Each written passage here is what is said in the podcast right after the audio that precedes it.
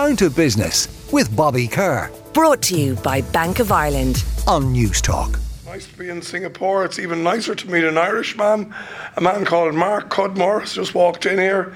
He's uh, uh, an interesting character. He's basically the global head of macro analysis for Bloomberg. He's a Bloomberg co anchor, uh, European Markets Open, Bloomberg Television, and he's all the way from Ireland to here. It started with maths and economics at Trinity, uh, before that, St Andrews College, but now he's here in Singapore.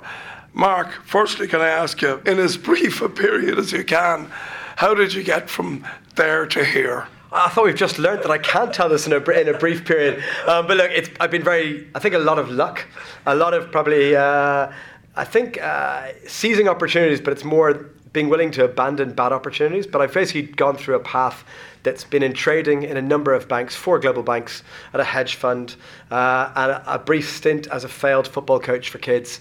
And then I went into Bloomberg News, uh, where I found somewhere where I'm probably a bit more settled longer term that is interesting, and just a couple of things there. I know that was a, a, a whistle stop. Uh, what have been an amazing career. Um, you you learned your trade as a trader. Then you got into, you know, you were in Lehman's when it went bust. You had all these stories about, you know, even when you were in college, you were in Goldman Sachs. So you were somebody who clearly grabbed opportunities, but you learned skills along the way. And it is interesting that you talk about, you know, your uh, your, your your time as a trader. Uh, then you taught English at a stage, which taught you other skills. You mentioned the football coach again.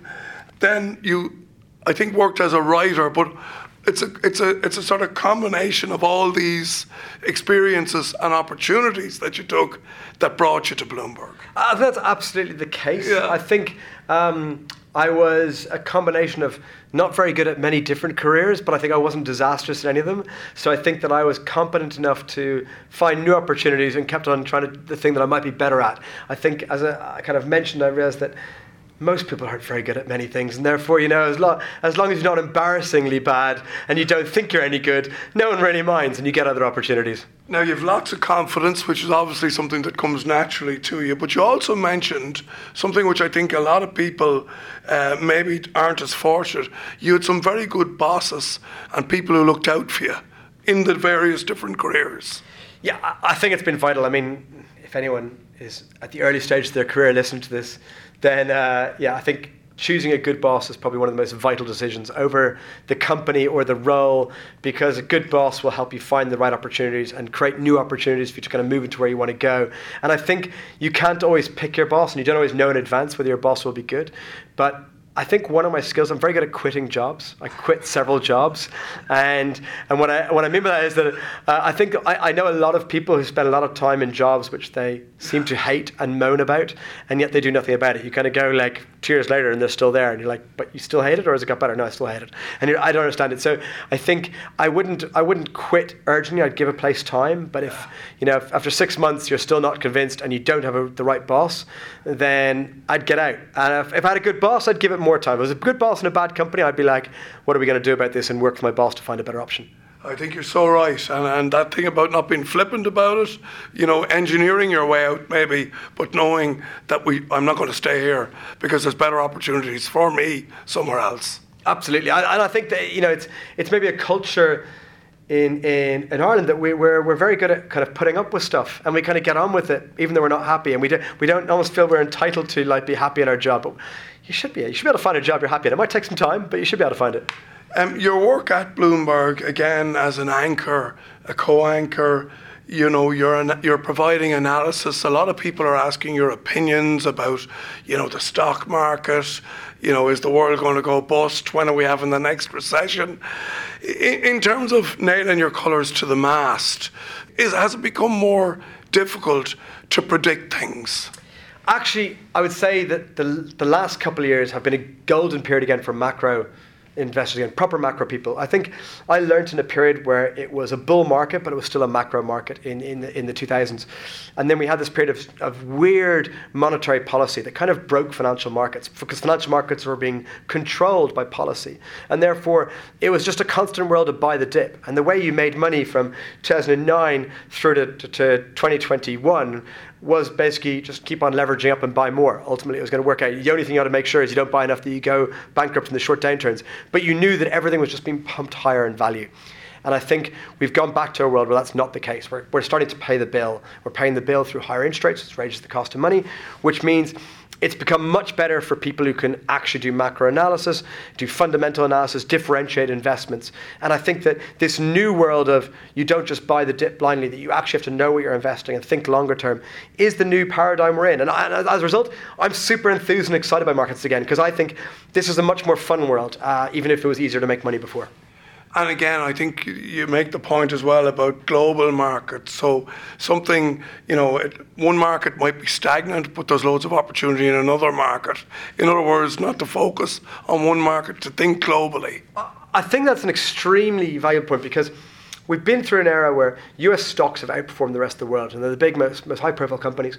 My friends in Ireland who punt on their retail stocks, they're buying things like Tesla and, and you know Amazon and Google or Alphabet, I should call it.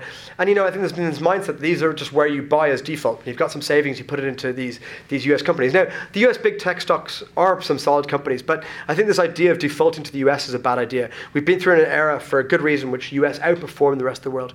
I think we're at the start. Last year was the first year. I'm going to better check the stat. I'm not sure it's 100% right, but I think it was the first year in about 12 that the rest of the world outperformed the US stock market. And I think we're at the early period of like a decade of outperformance of the rest of the world.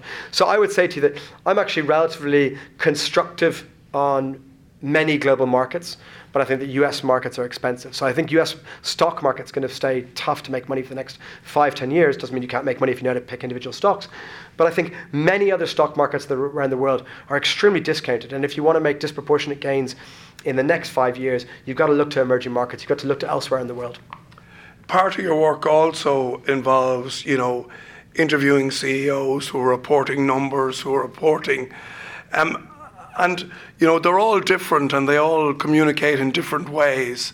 How do you, in your role, you know, as a co-anchor at Bloomberg, how do you get the best out of these people in terms of making sure that they're honest, making sure that they're not hiding behind stuff, but really, really getting the information that some of them will be pretty guarded about giving you?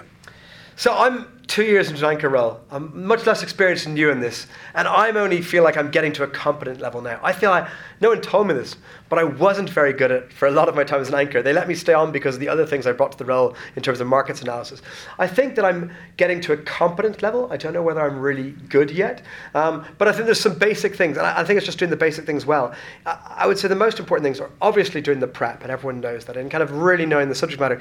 But the, the second thing, which is which is less obvious and hard to do when you're in live TV and you've got a producer talking down your ear and things can go wrong and news breaks and you've got to watch the clock and you've got ads coming in, is that just listening, listening properly to the answer. So, you know, ultimately the best interview is where you talking with your mate in the pub about a topic where you've done your homework and you know it. You're kind of arguing. So if you've done your homework, you know that if their answer isn't quite right or something's wrong and you can target it. Do I do that well? No, but my co-host is brilliant. Yeah. and again, it's using the best, the best abilities of the people in the room. You're good at some stuff. He or she is good at others, and two and two makes five. Exactly. Yeah, yeah. Mark Cudmore, what a pleasure to meet you. Uh, great job. Really interesting character. Keep doing what you're doing. Great to see you. Thank you very much. Really appreciate it. Down to business with Bobby Kerr. Brought to you by Bank of Ireland. Saturday morning at 11 on Newstalk.